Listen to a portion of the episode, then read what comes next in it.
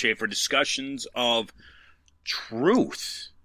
Just ended with Elana Freeland, and uh, I, I was I was mistaken. I was I was I was I was mistaken. Uh, Elana uh, has had. She's been working on this book. I, you know, look. So so six months ago, I had reached out to Elana to join the program uh, because I wanted her take. She she encompasses. Uh, she she she she really encompasses the big picture as to what's happening technologically and how that's uh, intertwining with the human existence, if you will. Transhumanism is what's happening. So, geoengineering, uh, transhumanism is the title of her latest book, and I, had, I hadn't realized that she has just now finished it. So, she's very kind to approach me recently and say, "Hey, the book is complete. Let uh, let me offer an opportunity to rejoin the program," which she did. And so, the, for the third time, um, discuss the truth, uh, hosting Elana Freeland. Uh, we have uh, Oregon native, uh, Washington uh, political uh, politician, political candidate, Joe Kent, expecting to join the program here momentarily. So we'll wait for him to wait for him to to, to dial in. Joe Kent. We'll have we'll have, we'll have the discussion with with Joe and how he plans to um, to help uh, Washington, the state of Washington, um, regain its patriotism. I, I, try not to get too political, but you know, folks, I mean, come on, you know, it's like uh, D.C. is, you know, with or without Trump ever entering office, D.C. is is like uh, you know the biggest opera house, biggest playhouse uh, on the planet Everybody's puppeted. And, and, and, okay, so scale back. Ian, what are you talking about? Well, let's let's let's talk about the Federal Reserve Bank, 1913, Woodrow Wilson passing that act. Um, talk about the year prior, not even a year, uh, the Rockefeller Found, uh, excuse me, the Rockefeller Foundation uh, coming to existence because of the breakup of Standard Oil. Are there are there are there are there things that mesh there? Yeah, there's a reason. The Federal Reserve, uh, the Federal Reserve is a private central bank that's totally unconstitutional to the United States. It's it's it's not legal in regards to the United States Constitution. Okay, yes, fine. So I don't have a JD from Harvard that backs that statement up. Doesn't matter. Doesn't matter. The fact of the matter is that the banking system in the United States is a complete tyrant. It has a tyrannical power over the citizens, over the people. What does that mean? It means it does its shareholders, the shareholders of the Federal Reserve, they do what they want to do with the United States government. They send the U.S. military where they want to send it.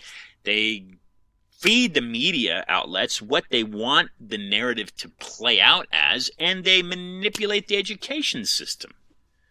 So if it's not for people like me, and hopefully you, speaking out against it, the United States ceases to exist. Yes, the United States will fall and it'll crumble. And if, if you know, if, if, if you've been living your life normal, if you've been fortunate enough to live your life normal the past two years and you haven't seen these Marxist attacks in forms of BLM and in form of Antifa, and you haven't seen the total tyrannical measures of big pharma being injected into people's bodies and you haven't seen either either one of those three elements of living in the United States today, well, you're fortunate. But if you have seen it, you need to speak up and out against it, or your country will continue to fall. Let's just call it as it is. Okay, it will continue to fall. We we are living a. This is why the research and the work that Elana is doing is so important because she's taking it to the next level. She's looking at things from a broader spectrum. She's saying, okay, well, hmm, okay, advancements in technology. How does that equate? Joe Kent. Let's get Joe Kent on the show right now. Make room for, for Joe Kent. Joe, Joe Kent join the program.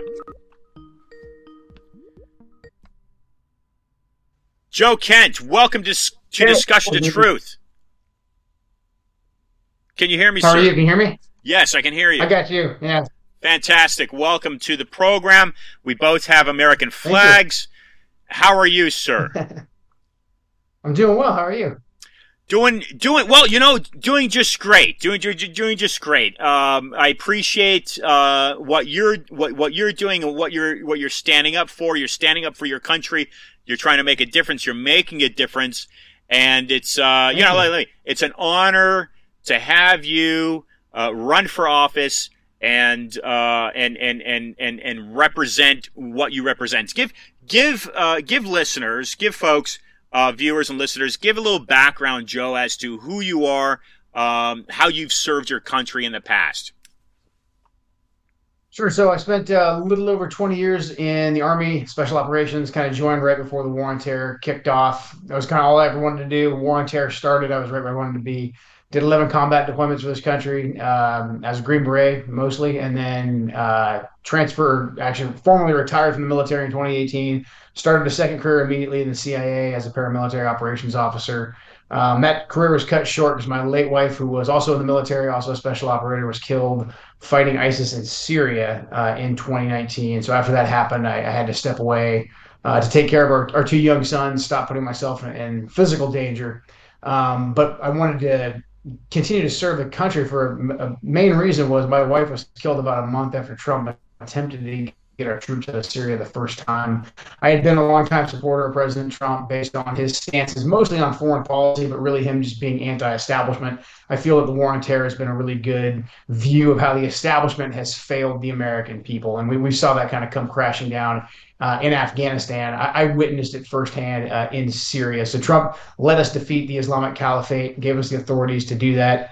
And then once he reached the military objective, he tried to pull our troops out. And that's when the entire deep state, the establishment, the national security blob, whatever you want to call them, turned against Trump, turned against the duly elected commander in chief, thereby turning against the American people. And that resulted in my wife and the forces she was deployed with staying in Syria then longer than they should have been deployed there because Trump attempted to get them out. A month later, my wife and three other great Americans were killed by an ISIS suicide bomber. So my wife's death is the direct result of failed foreign policy um, really not just failed foreign policy in the sense that we went off on this foreign adventure. She needed to go participate in helping crush the Islamic Caliphate, but she could have been out once that mission was accomplished. She wasn't killed necessarily because of some foreign policy debacle. She was killed because of the hubris of the establishment. They wanted to keep a war going. Trump attempted to end it. So despite all the personal grief that I was going through, I, I, felt that it was my duty as someone who had committed my life and sworn to, to, support and defend the Constitution to start speaking out as much as I could to, to provide some some clarity and insight to the American people, in particular about foreign policy. So I started doing that as soon as um, my as soon as I resigned from the government and um, after my wife was killed.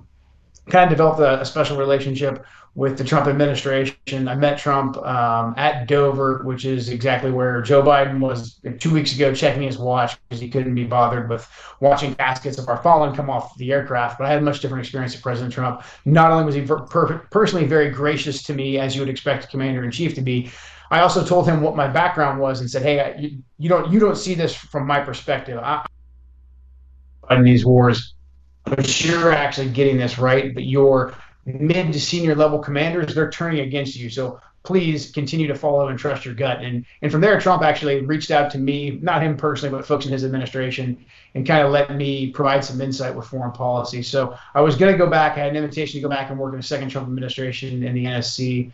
Um, as all this is happening, though, I decided to move away from D.C. to return back to where I'm from, the, the great Pacific Northwest, to get my children closer to my family, to fill, fill that void after they lost their mother when they were very young.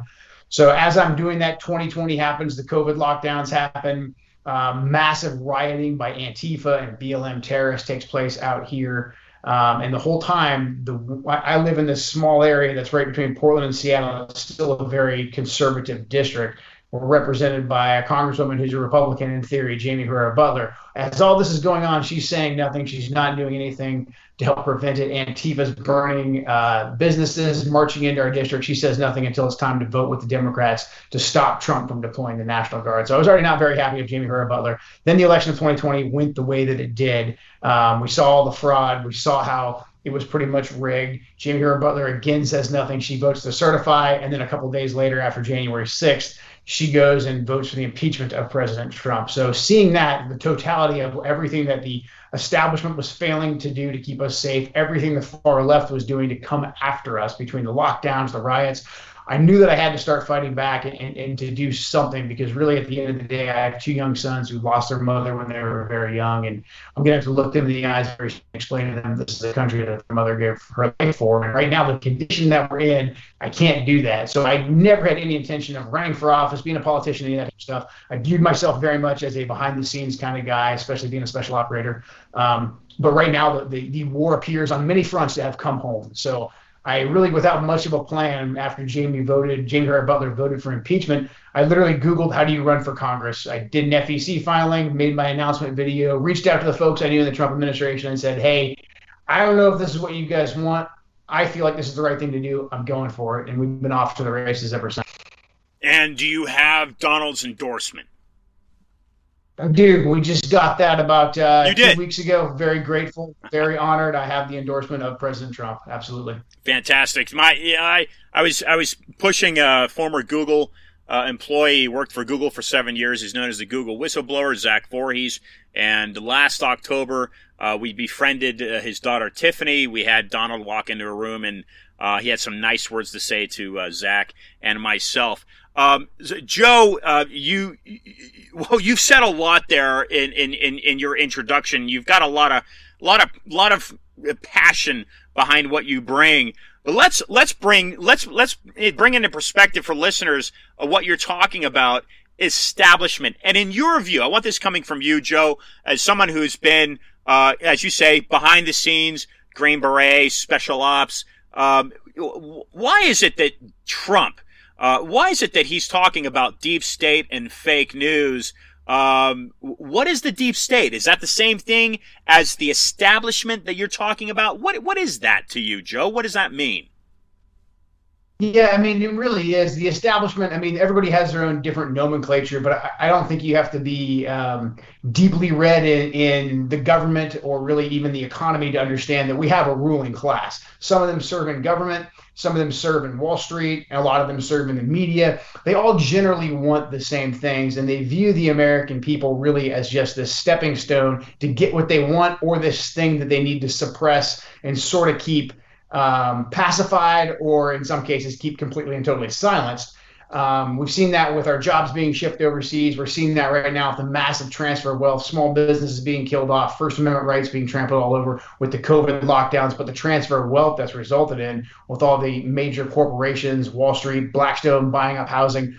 You can see all that. Within the government, there is a there's an administrative state in the government of non-elected bureaucrats. There's foot soldiers in every organization. I mean, it's easy for people who understand basically the military. You go to you join the military when you're 18, or you get a commission as an officer, and you're a ground pounder. Your job is to go fight in some form. Either you're a direct fighter or you're supporting it. But then, as you climb your way up in the ranks, usually way after the 20-year period, you have the potential of becoming a politician and becoming a DC insider. No one elected you to that, but you can endure administration after administration if you know how to play the game and you know how to keep plying your trade and keep the funds flowing in. And it's the same basically for every different organization within the government. People get this real nefarious uh, overtone, especially with the intelligence community, and rightfully so, especially seeing how a lot of the, those uh, tools of the intelligence community have been turned against American citizens for political reasoning. But it's the same thing. There's great people in the intelligence community. I was proud to serve there um, that are at the, the foot soldier level, I would say, as intelligence collectors, you know, actually out there grabbing intelligence, risking their lives to do so from the shadows. Analysts, really smart folks out there analyzing it. But then the same thing. You, you have these career minded people that usually somewhere around the the 20 year mark, maybe the 15 year mark, they decide that really what they want to do is they want to be a beltway survivor, and they they know how to play the political game. And there's massive amounts of these people, and so when a new administration comes in, they're expected to kind of have their group of folks that they're going to bring in, but it's really the same self-looking ice cream cone. Many of them they serve in government for a period, and, and an administration comes, they go and they work in a think tank that supports the intelligence community, that supports the Defense Department, or they go and work at a university, or they go work as a defense contractor. And you just see this revolving door; they ebb and they flow in and out of them. You get an outsider, and the Republicans and the Democrats are guilty of this. So that's why I lump them in. Usually, uniparty establishment; those are very both useful and appropriate terms. You get an outsider like President Trump, and he comes in, and unfortunately, he just doesn't have that deep of a bench because he wants to do things that are completely against what the Beltway wants. He's doing what the American people want. He views his job as putting the American people in the room in the deal, as Trump would say um, to do things like bring jobs back and really bring back the backbone of our economy, get us out of wars that we don't need to be in. If we have to be in a war, win the dang thing, crush the enemy, but then get us out. And that really cuts against, you know, the donor class. That really cuts against what Wall Street wants in terms of like they they just want cheap and free labor. So whether that's Americans, whether that's illegal immigrants, whether that's Chinese slaves, that's all they want economically on the foreign policy side, all they really want is continuous war because then you can sell literally more widgets. You buy it from the military industrial complex, from the defense contractors. The think tanks are helping giving you the ideological fuel for that. But all the money's being pretty much shipped overseas. But that's good for business in the Beltway. So you have all these people. Someone like Trump comes in and he's like, I don't want to do any of this. This is all a horrible deal. And so that's why you just saw this revolt. And then the media's the media is just as guilty. They're part of it as well too. So that's I don't know if I did a very good job of explaining it there, but that's how I view the establishment and the deep state. And Republicans and Democrats are guilty of it. You know, yeah. Republicans are probably even more guilty of it. Who is who is who is the deep state benefiting? And we've got you know uh, we've got Trump basically being elected in 2016 off of the motto of "Make America Great Again," the whole MAGA movement. And it sounds like the past couple days he's saying he has no choice but to run again. Uh, I don't, I don't, you know, I don't know what that means, no choice, but, uh, but run again. And it seems like perhaps the motto will be save America. Um, is, is the deep state, if it's not benefiting America, uh, who's it benefiting, Joe? What do you think? I really even think, I mean, um, not to nitpick terms, deep state's almost like it used to be the deep state, but now it's just like the up in your face state, especially of Joe Biden, because they don't try to hide anything. I mean, it's all right up there in our grill. And so I, am glad that Trump is like, hey, I have to go do this. Uh, but really, who it's benefiting is it's benefiting the elite. I, I say permanent ruling class a lot. Um, the government we talked about, I think the, the Wall Street donors, and and really the top of the Wall Street pyramid. You know, I'm not I'm not AOC of my tax the rich uh, dress on, but like the multi billionaires, the top 25 or so folks. You know, your Mark Zuckerbergs, uh, your Jeff Bezoses, your Soroses. Those guys are controlling a massive amount of wealth and they're influencing governments. The, these elite right there, they really truly believe that they should be governing the world with one world system. They you know, are good friends with all the folks in Davos. They're funding a lot of the folks in Davos. It's this whole move towards, you know, what you heard Senior Bush way back in the day in the early 90s as the, as the New World Order. It's, it's, it's very much a real thing, but it's not really going to be organized by governments. The power brokers in this are truly these massive oligarchs. And this is where some of the architecture and the ideology of the Republican Party has been absolutely exploited against us because the Republican Party, we love the free market. Like we talk about the free market, keep keep the government out of the out of the free market. Otherwise, it's socialism, and you must hate America if you even think about any kind of regulation on these multi-billionaires because Reaganomics would tell us that the more billionaires there are, the more more that's going to trickle down. But that just hasn't been the case because our system and our ideals have been exploited against us by a very greedy elite. And the greedy elite, they love having a very submissive, very predictable Republican Party and Democrat Party that basically want the same things. They want that free, cheap labor, and they want to keep interventions going overseas, and they want massive amounts of immigration. And they want a very, they want a ballot box that can be very manipulated, but is very predictable. So on everything I just said, Trump is like the anti. He's he's the opposite of that. Like he wasn't supposed to win in the first place. He was never supposed to get to have any of his crazy ideas like ending wars, putting American jobs first, and sealing our borders. None of that was ever supposed to come to fruition. So when Trump won in 2016, like he shocked the system. You see that in the media. Like the man broke the media.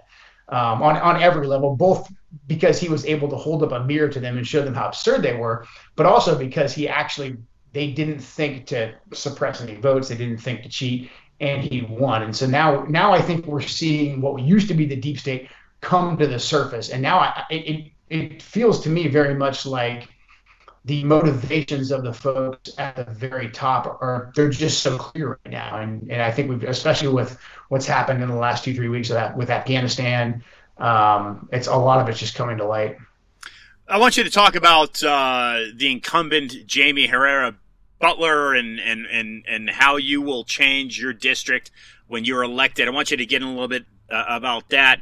But first off, uh, what's happening in your view with this vaccine? The, the, the, you know, now, now Biden wants a mandatory vaccination on all federal employees. We got, last, last I looked, 21 governors that are saying, no, we will not comply in our state. And he wants all small businesses or medium sized, any business with 100, over 100, he wants all businesses, 100, 100 employees or more to be vaccinated. What's, it, it seems like madness to me, Joe. Well, what's your opinion on the vaccines?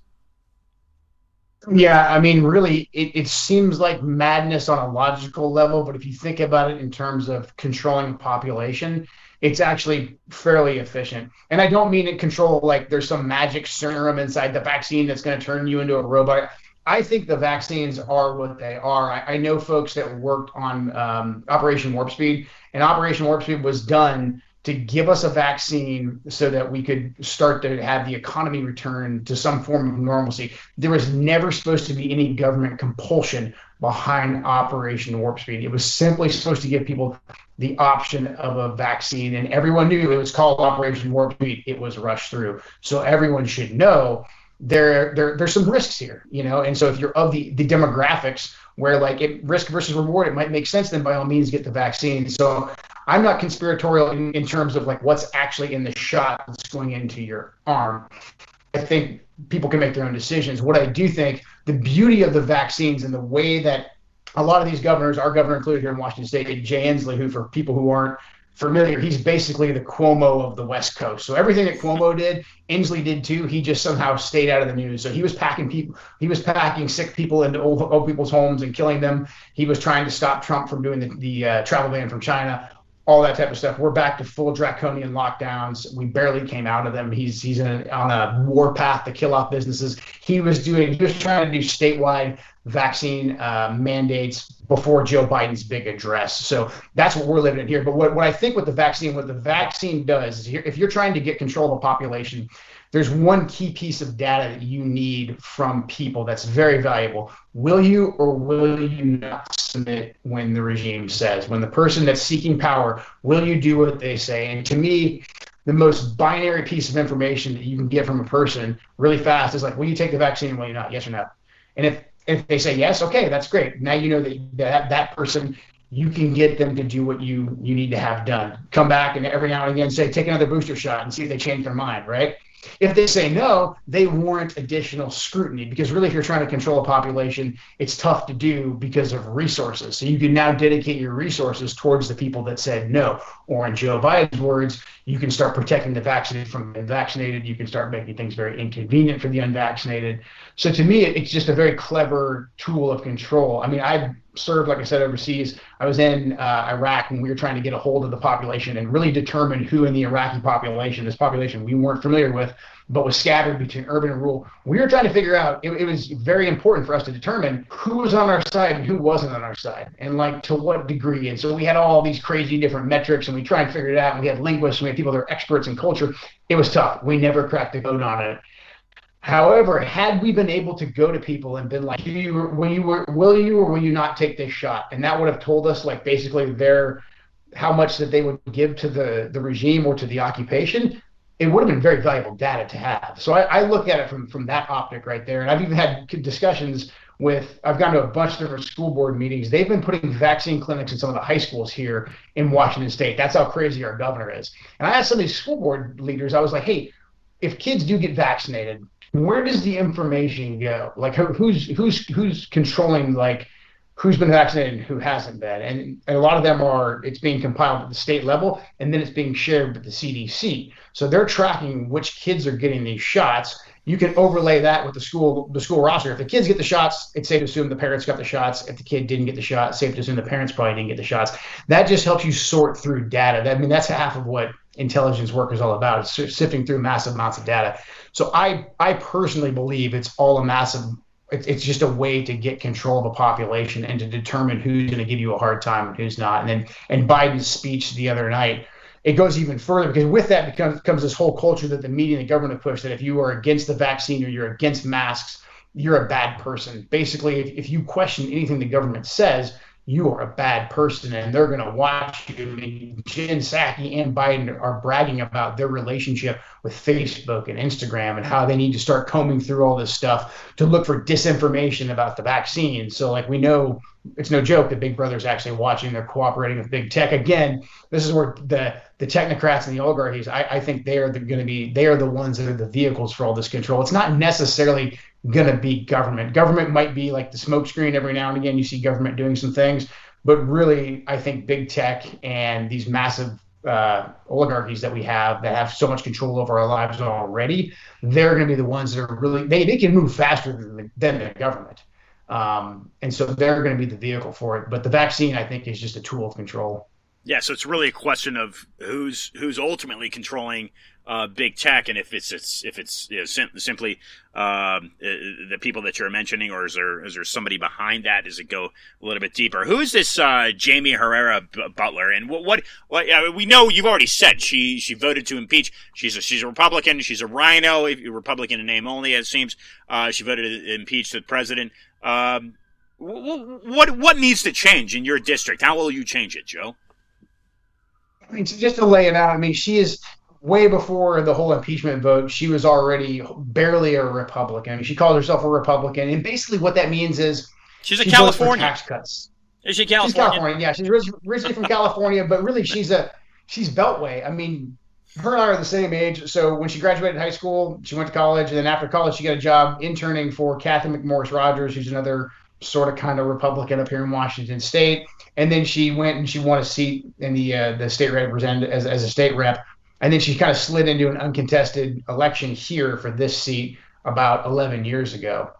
And since then, she's just been very, she's kept a very low profile.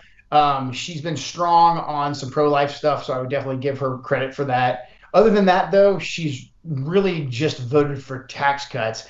And yes, I'll give her credit for uh, voting pro life generally, but the Republicans before Donald Trump were so horrible about pushing pro life legislation and advocating for pro life. It was easy to be pro life because you never had to make a stand. You could just say, I am very pro life, but no one was ever going to be like, okay, well, now we're going to go fight for it. So that never happened until Trump. Then when Trump came in, she just, for whatever reason, just Trump rubbed her the wrong way in 2016, hated Trump. She admitted, she's tweeted about it, like that she penciled in uh, Paul Ryan as the president in 2016. But then she continued. I mean, and look, a lot of that's horrible. I mean, a, a lot of people did that, did stuff like that, but they kind of came around to Trump because he performed. She never did. I mean, every time that we needed her to stand tall, especially those first two years when we had control of the House, we had control of the Senate, we had President Trump in the White House, she was one of the obstructors. She was usually quiet about it, but she voted to stop construction of the southern border wall. She's voted for amnesty for illegals every single chance she gets, which is where when I when I talk about like how there's so many financial incentives from the the corporate donor class, with immigration, it goes back to cheap labor. I mean, she votes for amnesty time and time again because she's supported by a lot of these major corporations, Amazon, a lot of these big farming organizations. They don't want to pay Americans a fair American wage to work. So they would rather see Americans be out of a job and pay illegal immigrants that they can either bring across an unsecure southern border or they can just grant amnesty to um, as opposed to actually having to pay Americans. So she's part of that scam right there. And then voting to stop construction of the southern border wall. Like I said, for folks who aren't familiar with the district, we're right between Portland and Seattle, two very radical sanctuary cities. We're essentially a border town. I can go into more detail about the border, but we've had a massive amount of crime and drugs get pumped into our district because I 5 runs right through. So a lot of that comes right through here. Just about a month ago, we tragically lost a sheriff deputy who was killed during a counter narcotics operation. And to me, it goes back to my military, uh, my military days and, and, and, overseas. Like, there's a direct correlation between the failure of our lawmakers to enact good policy and men and women on the front lines losing their lives. And I, I say that, hey, that death is on her as well. She did nothing to secure the southern border. That deputy was out there trying to defend our community from fentanyl being shipped from China and pushed up here by the cartels Next thing you know, he's killed trying to defend us. But had we had that southern border wall when we had control of the House and the Senate, we wouldn't have this problem. She also, like I said uh, when, I, was first talking, Antifa, BLM, the lawlessness is a huge issue. We've had them march from Portland into Vancouver, where she has a, um, she actually has one of her district offices march right by her district office. She says nothing. The Harass business owner. It's gotten pretty bad here. We've had shootouts recently on the streets of Portland. We had a person from this district was shot in the foot at a anti-mask protest by Antifa up in our state capital in Olympia just two weeks ago. So this violence has continued to escalate to what stuff that I saw overseas: rival gangs clashing on the streets because the police can't do anything. She's been completely silent on that. She won't touch it until it's time to vote with the Democrats to stop Trump from deploying the National Guard when Portland was really burning last summer. So she took a tool out of the toolbox of the commander in chief as he's trying to solve a crisis, which to me, again, with my military hat on, like, hey, lead, follow, or get out of the way, but don't start taking tools out of the toolbox of the guy who's trying to solve a problem. Completely and totally unacceptable. And just disconnected from the struggles that people have here in their everyday lives. Because this lawlessness is a major issue, because with it just comes this rot in our cities, homelessness, drug use, all that type of stuff. So those are some of her highlights. She also voted uh, to help save Obamacare. She voted, she voted to help save the uh, the Affordable Care Act when we could have gotten rid of it and we could have repealed it. And again, that thing has been a, uh, a huge weight on the back of business owners and people that are just trying to em- employ other folks. You know, so it, it's just something else that prevents the growth of regular businesses, but benefits these major corporations, and that's where she's getting all of her backing from. Got it. So well, that's, that's, Jaime in a nutshell. I could go on for hours. yeah, I mean, and if you're talking about uh, a, a plant or a mole, uh, she's she's quite possibly uh, fits the profile from what it sounds like. Um, what is the issue here with uh, with this escalation of violence? And and you talk, uh, Joe, you, you you talk about you're a you're a highly trained uh, soldier. Uh, you you talk about the war now coming home. This is interesting because I befriended I befriended somebody a number of years ago, eh, five years ago, uh, that was saying uh, that was saying something of a similar uh, magnitude, uh, and he was seeing this from his point of view five years ago. What does that mean for listeners to understand what you're the message you're trying to convey here that the war that you fought overseas now now your your wife was uh, uh, unfortunately passed away in Syria but you mentioned being at, uh, in Iraq I would assume perhaps Afghanistan as well. What was the war that you saw that is now come home full circle to your homeland? What is that war Joe? Uh, and how are you apart from uh, apart from uh, running for office here what are you doing in your day to day to to defend defend from that right now, I, think what, what people are, are starting to see is that the government wants more and more control. The COVID just gave them the excuse. And then, really, also the data that the government collected from COVID that Americans, unfortunately, a lot of Americans have gone along with these intrusions.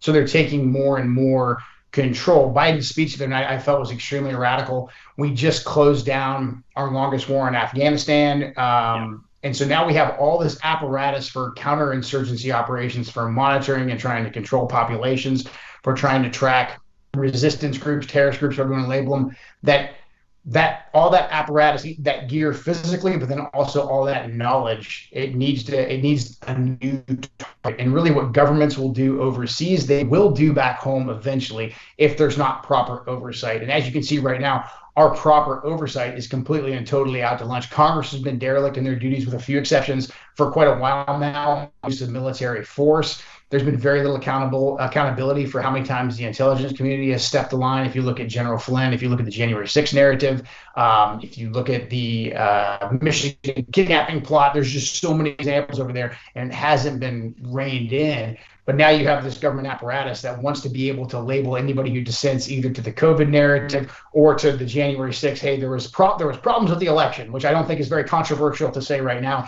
I'm comfortable with saying it was rigged, it was stolen. I feel that we have the data to support that. But I think even if you disagree with or you're not comfortable with saying something as strong as rigged or stolen, I don't think you need to be hyper partisan right now if you were to look at it objectively to say like there are some discrepancies there that maybe we should address.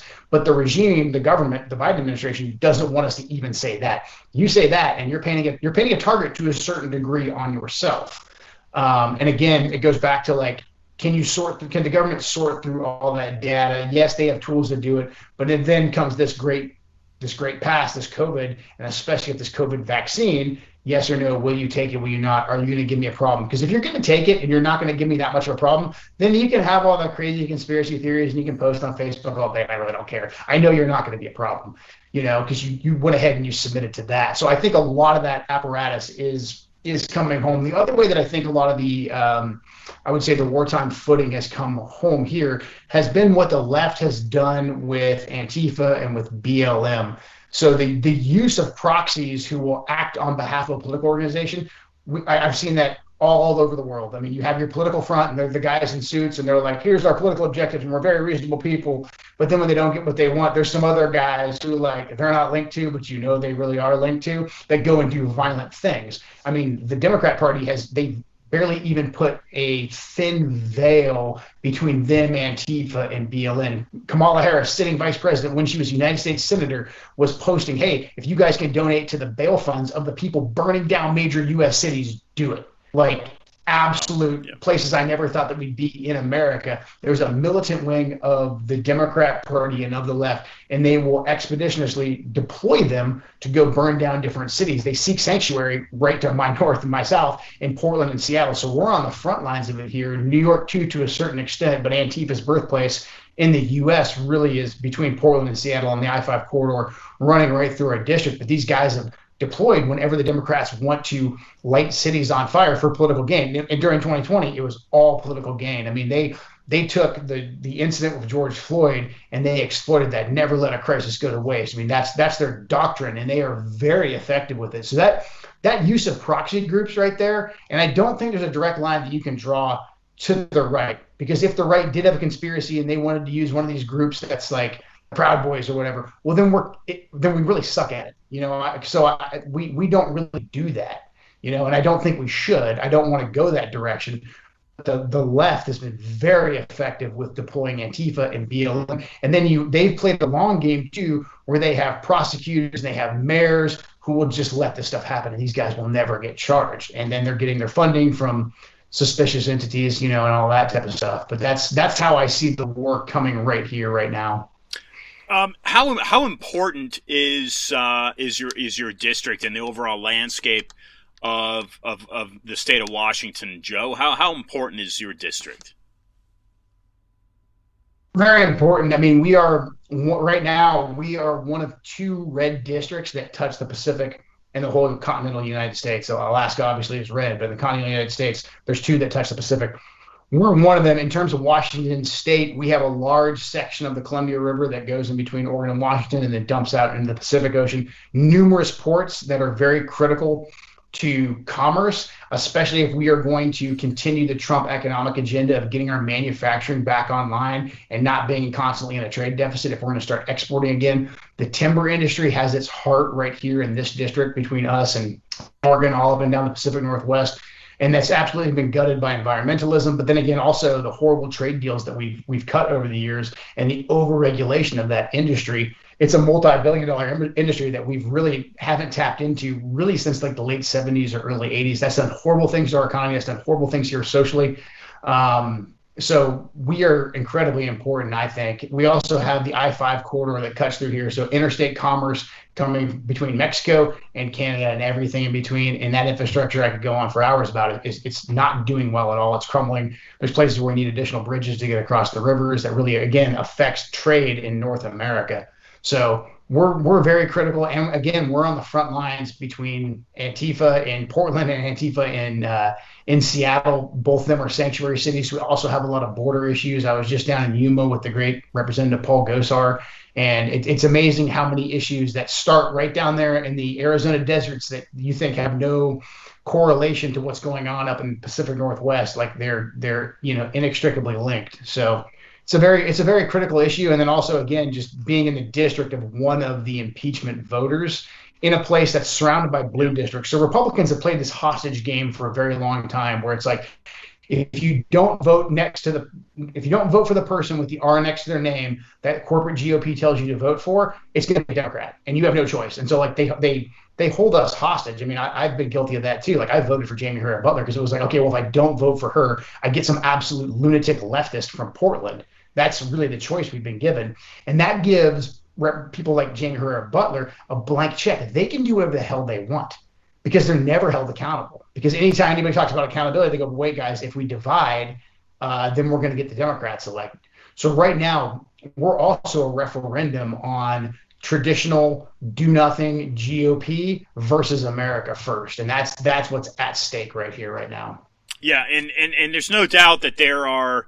Uh, this is a whole story that uh, that I'm quasi looking at right now is the cartel influence in the southern in in these in these border states. So so you uh, uh, showing an example, if you will, of how the trickle up effects of a loosely guarded border and the infiltration of the cartel, even in U.S. political seats. What it sounds like uh, is uh, is incredibly uh, important to uh, to consider.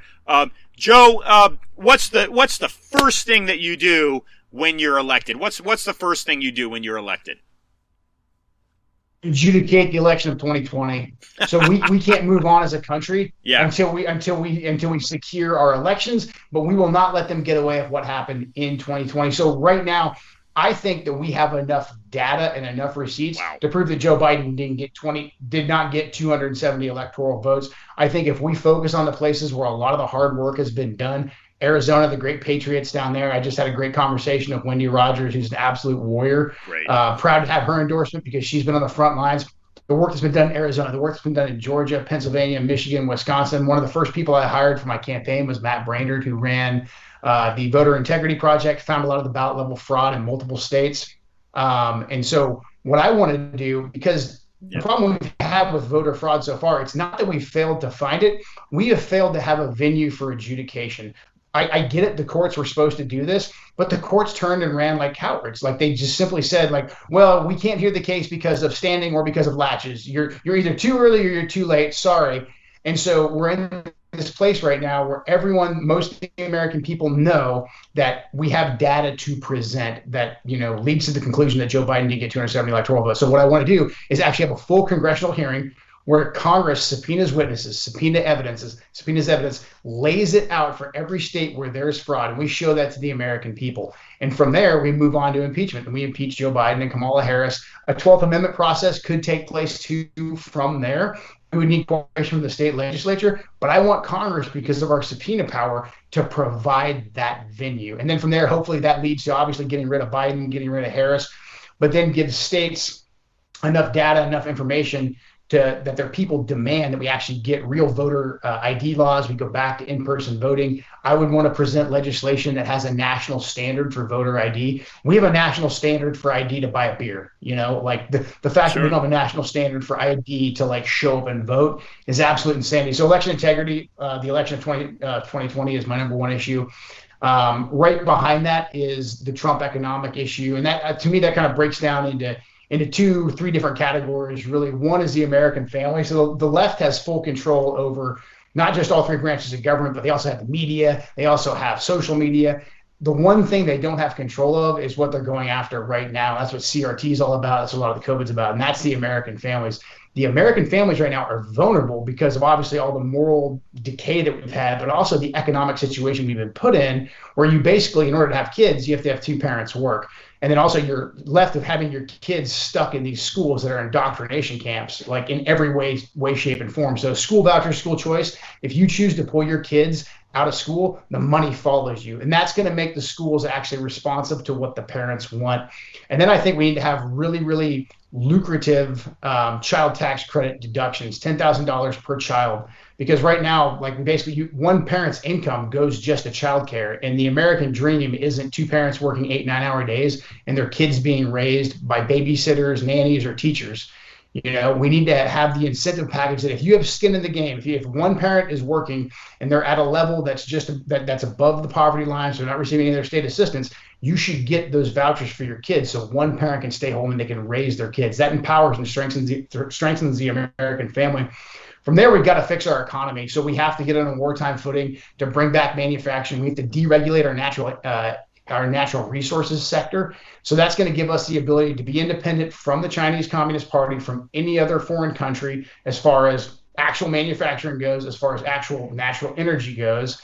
Um, but that's also on, on a moral level, that's going to give a person the ability to graduate from high school and get a decent paying job that lets them support that family, that lets them buy a house and, and just be a member of society and not have to leave their small town, not have to take on a bunch of student loan debt only to find out later on that once they get done with college and they have all the student loan debt, that most of the jobs they wanted were taken by legal immigration, the H-1B uh, visas, and all those other tech visas that have gutted out our mid to uh, mid to high skill level job economy. Um, so that's why we have to get our manufacturing back online. Then from there, immigration. Obviously, seal the southern border is huge. Get rid of birthright citizenship if you're here illegally. Get rid of chain migration. And then I think the legal immigration system has to be gone through with a fine tooth comb and totally rewritten. So I, am definitely for the immigration moratorium. Pretty much any job. I like to pick on the H-1B visas because they've affected so many people here. Because I'm Gen X, and from Gen X on, we've been telling people that like you have to go to college and get a and, and get a job. Just take the debt, and there'll be a great white collar job waiting for you at the end. Get a job in tech, and that was that's been by and large a huge scam because we've saddled multiple generations now with this debt they can't seem to climb out from underneath, while at the same time saying we have to keep importing all these Indian kids because Americans are just too stupid to learn learn STEM. So we have to get rid of things like the H-1B visa system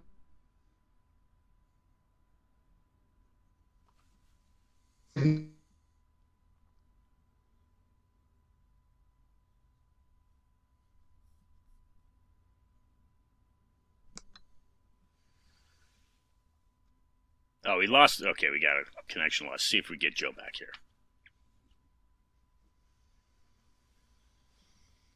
Got a weak signal. This was my concern. Okay, Wi Fi's been pretty good today.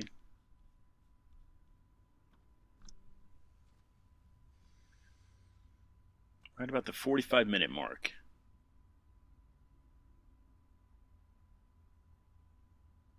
Joe, okay, you back? Can you hear me? There we go. yeah, I got you. All right, so you're talking about immigration and uh, the H one N one, the or the, the, you're talking about the visas. Yeah, absolutely. So full immigration moratorium to pretty much take away any ability for a foreigner to come into the country and take a job away from an American. And that's not because I don't like foreigners, you know, but really at the end of the day, the question has to be are we a country or are we just an economy? And I say that we have to be a sovereign country that cares very deeply for our people and will always put our people first and not just an economy. And, and this is where America First is really going to clash with a lot of the ideology of the right. I hit on that before. Like it can't, the answer can't just be whatever benefits the free market, whatever benefits the major hedge funds and, and the stock market. That can't be it. We have to put the American people and the American worker, the working class, the middle class we have to put them first. So that's uh, that's really the uh, the America First agenda to me. Taking what we are blessed with here in America and harnessing it and utilizing it for our people and securing the heck out of our borders and our sovereignty. Yeah, uh, Joe, I, I, I love what you're saying, and and and as as we wind down here, I want to get some comments in regards to big tech.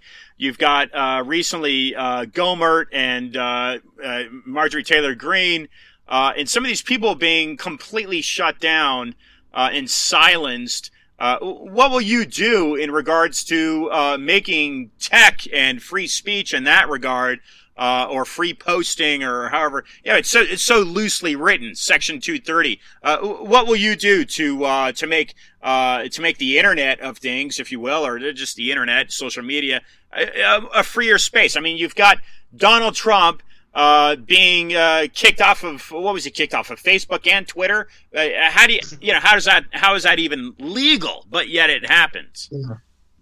You know, so uh, honestly, I, I I understand the Section 230 argument, but I think it's almost pointless at this point. I think that we need to use antitrust monopoly laws, break up aggressively break up big tech, seize them eminent domain. We can pay them for it. I understand that sees sees that and make it a public utility. And I know there's a lot of conservatives like, oh, if you make it a public utility, there's all kinds of issues there. Fine, we'll deal with those issues as we go. But right now, we have to take the power away from the technocrats and away from the oligarchs.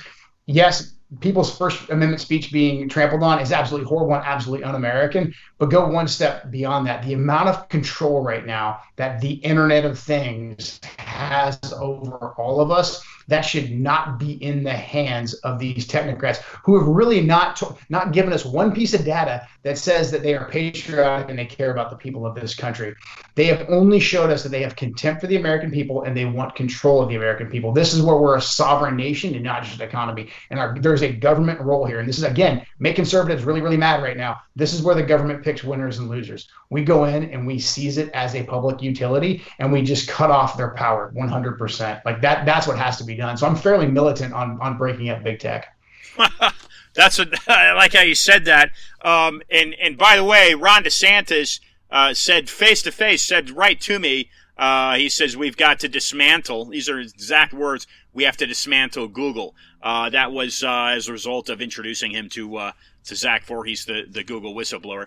Um, some final words. Let's let's let's wind down here, ladies and gentlemen. You've got Joe Kent uh, running for U.S. Congress out of, uh, out of the state of Washington. We'll wind down here, Joe, and I want you to uh, again coming from coming from a, uh, a, a, highly trained and sophisticated uh, U.S. soldier who now sees uh, now sees the, some real threats uh, to to his country, which uh, uh, you know the people like you, Joe, as as listeners know or may not know, you, you've taken an oath to defend the country from uh, from from uh, intruders, uh, domestic uh, and or foreign. Um, what do you have to say? Here's some final words, uh, Joe. What uh, what are some final words from you for listeners? right now if you care deeply about this country like this this fight is yours and you have to get into the fight i know after 2020 things are polarized people are mad if you're on the right you're probably a little bit downtrodden right now and you think the whole system's rigged if you for whatever reason don't like identifying with the right but you're conscientious enough to know that what's going on right now with the covid restrictions and the way that the government is really coming after people you know that this is a fight for our existence. If you care about the republic that we're going to pass off to our kids, this fight is for you. And I really want them to come and to join our movement because it's not even about right or left, Republican or Democrat. Those are all just labels. Right now, it's about do you care about this country and do you want it to survive? And we just had the, the 20 year anniversary of 9 11. It was pretty emotional, I think, for a lot of Americans, especially for veterans you know, and I, I was feeling very down. The way that we exited Afghanistan, it really leads you to, to ask like, what was it all for? What all what, what all of it was for was the fact that we those of us that went and fought for it, those of us that were furious on the day of 9 11, yeah. we cared deeply about our country and we have to really focus on that. But we also have to focus on what has failed us since 9 11. It has been our establishment, it has been our permanent ruling class. There's equal blame with Republicans and with Democrats. That's why this movement isn't about the establishment anymore. This is about we the people taking our country back. So I hope people can join me. I hope people can join us things are bad right now, but we are the majority of the country. If we put our shoulder to the wheel and we work, we will take our country back and we will be able to tell our kids and tell our grandkids where we were in this great fight and that we did everything that we could to take this nation back. Joe, I look forward to staying in touch. Uh, keep up the good work. And uh, Joe Kent for Congress. Uh, Joe, Absolutely. thanks a lot. Thank you very much. Thanks for having me. Joe Kent for Congress. Uh, that is a uh, that is a fighter for you folks. That he is a um, he's a genuine American patriot. He's a hero. Uh, highly sophisticated. I mean, I look. You know, this is interesting because because the, the, the gentleman that I befriended. Uh, this is yeah, probably about 2015. So it's been six years. Um, he was a former uh, ranger, army ranger, um, and uh, and and he was he was telling me again, this is over five years ago. He was telling me that uh, that that uh, basically he was telling me of a domestic intrusion uh, was happening, and I, I, I, couldn't quite wrap the concept. I couldn't couldn't really understand what he was talking about. I'm not military trained. Um, I experienced uh, the trade towers uh, falling. Uh, my my gut instinct, my gut instinct was to uh, to join the Marines. Period. Period. I was furious, um, and uh, after a little more deliberation, internal thought, I uh, came to the uh, I came to the conclusion: no, no, I would not. I would not go to a foreign soil and and kill a supposed enemy. Um, and, and, and, looking back at that decision, I, I I think it was definitely the right decision because as I now understand, my understanding of uh, of this established well established uh, banking cartel that controls uh, controls the U.S. government. It's not. It's it's a foreign entity, folks. It's it's controlled by a foreign entity. That's why that's why the Ameri- Americans Americans now for decades have been uh, you know kind of going stir crazy. It starts with well, it didn't start with Vietnam, but it came to light with Vietnam, right? The little flower power, the rebellion, the revolution wherever started new york california cal berkeley i don't know where it started but uh, you know the, the whole hippie hippie movement which i think is more east coast based than it is west coast based but certainly the the uh, san francisco made it uh, made it quite famous uh, but you know that whole that whole kind of peace and love movement out of a rebel rebellious uh, uh, action over the, the war in vietnam uh, you know, and then some guy says to me in probably 2004, it happened to be in San Francisco. He says, "Andy, what was the reason for Vietnam? What is this? War was to implement democracy." That was my that was my response.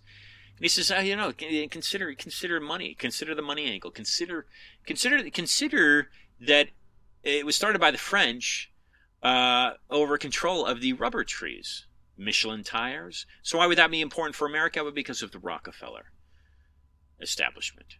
on the automobile. Okay, yeah, no, they don't control automobiles in so much that they control automobile manufacturing, but they control how automobiles are ran. Gasoline. Okay, so oh, that just spin things. So anyway, so Alex, uh, I met in, in, in, in probably 2015, and he says uh, domestic intrusion, and then the Zika virus hits. Well, over, over, over the course of the next few years, and here we are in 20, oh yeah, 2021 now. Um, it all kind of adds up. It all makes sense. You follow the money, and if you follow the money, folks, then you get to the truth. You get to the honesty. You follow the money. You follow the nuts and bolts. You just do. Okay, you just do. It's just the system that we allow, and it's a system that we're part of. Um, so we need more than ever people like Joe that are willing to defend the Constitution of the United States. And frankly, folks, if you if you don't support the United States Constitution, I ask you to uh, go elsewhere. Nobody's asking you to be in the United States. If you think, for instance, BLM, if you think that a Cuban style communist government is a more productive form of government, then simply get on a raft, take a paddle, and go over to Havana. I'm sure they would gladly accept you. how many BLM people are there in the United States? I don't know, but every last one of them, as far as I'm concerned, can go over to the uh, to Havana. That's my opinion, I, and I can have that opinion because it's written in my Constitution. And just like uh, Joe, I will defend that Constitution, and this is the way that I defend it by doing a weekly discussion. All right, it's called freedom of speech. And there's absolutely nothing wrong with it. It's a cornerstone. It's a keystone. It's a cornerstone. Cornerstone to a free society.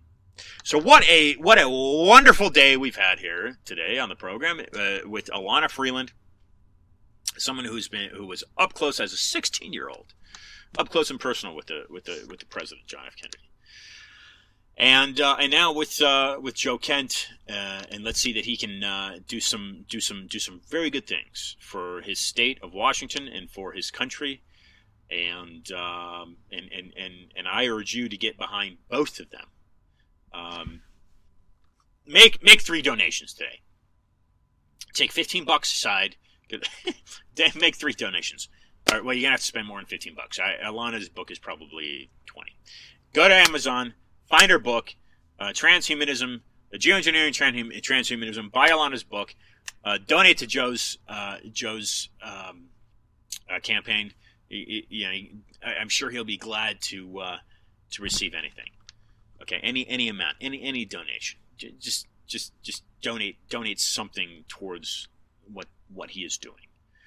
Um, and there you go. He's got the endorsement of Donald Trump himself, and he's now got the endorsement of Wendy Rogers. He's, he's doing something something good. And, and and folks, people people are very upset with the election. And it's not it's you know, I, I get this all the time. It's like, you know, it's oh hell, Ian, you know, hey, you're a candidate. And he wasn't even my candidate. Trump wasn't my candidate. Why? Oh, so he calls me a prize fighter. I don't know why he calls me a prize fighter. I look like a prize fighter to him. Okay, he calls me a prize fighter. It's a fact. You see it on my website, right? I think I've even got the video up there. He calls me a prize fighter. Trump calls me. Doesn't mean he's my candidate. Right. Um, but I didn't vote for Biden. I, will tell you that much. I did not vote for Biden. I, who voted for Biden? Like fifty thousand people, maybe, or not fifty thousand. All right, let's say okay. So you've got yeah, maybe fifty million. All right, so maybe you got you know New York City, um, the, the San Francisco Bay Area, half of L.A. Uh, take out Orange County, so L.A. County. Um, yeah, people uh, places like Seattle, Portland. Uh, um, okay, these these are the, the, the main populations of Boston that voted for Joe Biden. Add up all those populations, you probably only have 50, 60 million people. How many people voted for Trump? I, you still see. You can travel this country as I as I as I do, not on a regular basis, but enough. You still see Trump flags. I don't. I guess saw one Biden flag. I mean, it's uh, come on. And then to just totally deliberately squash any type of movement to at least run an audit. Right? Oh, let's check the votes. Oh, I mean, I mean, folks, domestic intrusion. It's here. Robert Spalding, Brigadier General, joined my program over a year and a half ago. It's probably closer to two years now. Um, year and a half ago. He says we have a stealth enemy. Now, these are these are people high levels of the United States military that are saying we are invaded. Well, my answer to that is that we have been invaded. We, being the United States of America, yes, I was born here, yes, I'm part of the country. Uh, I'm not talking about the corporation. Uh, the United States of America has been, you know, frankly, technically invaded by a foreign power since 1913. Federal Reserve Act, which is unconstitutional, and everything that I read shows that the City of London, via the Rothschild, have a controlling entity through relationships with JP Morgan and the Rockefeller over the US Federal Reserve Bank, which is a unconstitutional central bank. Okay? So all central banks on the globe all feed back in to the Bank of International Settlements, which regulate them all. That includes the Chinese Central Bank, established in 1945 after World War II. Also, Switzerland. Gonna leave it at that for this week. We've had a great, great couple shows here, and uh, pass pass it along to a friend. Uh, keep keep just being you. Be be be, be you, and what I always sign off with is, you know, whatever you that is, what, whatever you that is. Okay, if you're if you're if you're if you're if you're simply wanting to make the world a better place by bringing more peace, bringing more discussion to the table, more more deliberation, more you know verbal exchange of um, whatever it may be, research, facts, opinions that's what it's all about. Again, that's all. That's what it's all about, isn't it? Having the freedom to do that, express yourself freely. You don't agree with my comments? That's your that's your right. It's absolutely your right. Right? But just just just just respect. Respect other people's comments. Don't don't say, "Oh no, you know, we're gonna we're gonna take this person off of Twitter. We're gonna we're gonna censor this person. We do not. No, we will not allow this person to make that tweet. No, we will not. I mean, come on, Dr. Tenpenny. Uh, it's just, it's gone too far, folks. It's gone too far. So you must, you must make a stand. And uh, stand might be uh, sharing your opinion, or that stand might be sharing this episode with a friend or a family member and saying, oh, hey, this guy makes sense. Been at it now for almost five years. It'll be five years in, in January now. I've been been doing the research for five years because the Zika the Zika virus uh, made its way into Miami Beach. Uh, it was late August 2016. Okay, and it was that January that I, out of out of out of invitation, someone asked me to do this. That I that I went into the to the studio there, the booth uh, for Wynwood Radio, right in Wynwood. And I've been doing this ever since. I've been doing it every Wednesday ever since. That was five years ago. And I do it for you. I, I don't I don't do this for me. Well, in part I do it for me because it's a way to express myself. So yeah, I do it in part for me. But I do it for you. I do it so that you can understand that there's other avenues that should be considered. That America, as we were born into it, likely if you're, uh, yeah, I mean, you've been born into it. I don't think anybody lives, I don't think anybody living right now was born prior to 1913. I don't know. What's the oldest, the oldest person in the, the country? Maybe there's one or two of them. But likely you were born into a system that was completely manipulated. And I'm saying, you know, you can say, you can say, oh yeah, yeah close up shop here, but you can say, oh yeah, you know, Bill Gates is one of the wealthiest men in the world. Warren Buffett, one of the, really, Are you, seriously, you seriously think that these two people are wealthier than somebody like the Queen of England? I, I, I don't buy it. I don't buy it. I don't buy it. And I think there's people above the Queen of England that are far wealthier, like the Rothschild. I, I just do. That's my personal opinion.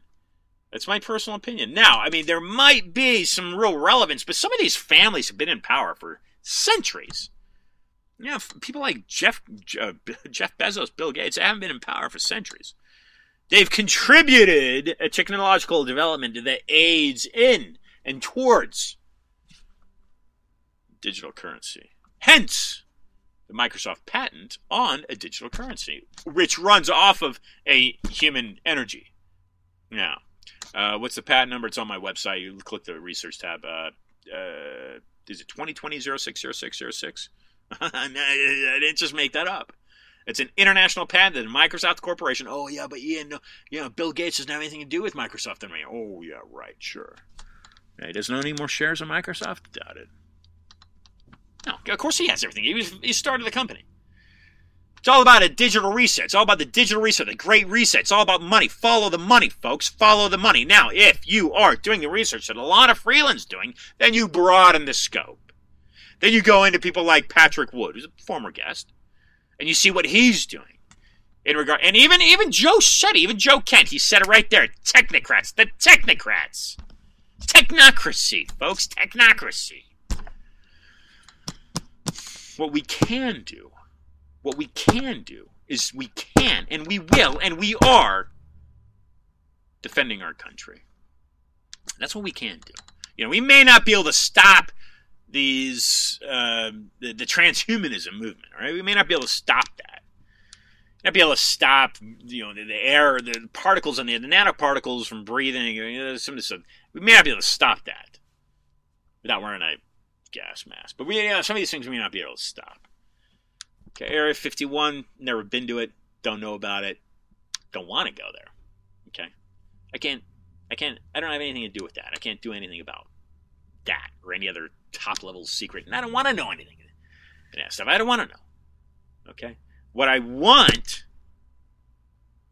and what I will have, and what you should demand as well, is the freedoms that you've inherited through what you know as the document of the U.S. Constitution. That is within your control. That is what that is what is within your control, and it is that that you can act on, and you can make a difference. That's what you can control. That is something that you can defend. Okay? You should, and you should. You should for not only the generation that follows you and your children, but the generation to come. Let, let, let, this experiment, as it's referred to as the United States, as an experiment, let, let it live another 300, 300 years, 400 years. You know, let it let it more than double its already alive. I mean, it's in real trouble right now. Not even 250 years. It's in real trouble here, folks. Yet countries, countries like Italy, like cities like Rome, oh, they've been around for a couple thousand years longer. Hmm. Not New York. Okay, not San Francisco. Not not if you remain complacent Not if you continue to get your put your mask on and stay shut, let your mouth stay shut. Country will go bye bye. The country will disappear. The country will be dismantled. And your freedoms will be taken from you. I've lived it. I've seen it. I've seen. I see it happening. I see it. You see it too. Maybe you don't realize it yet. Folks, until next week, be the best you can be. And that, according to me, means, as long as you're doing it with good measure, be awesome.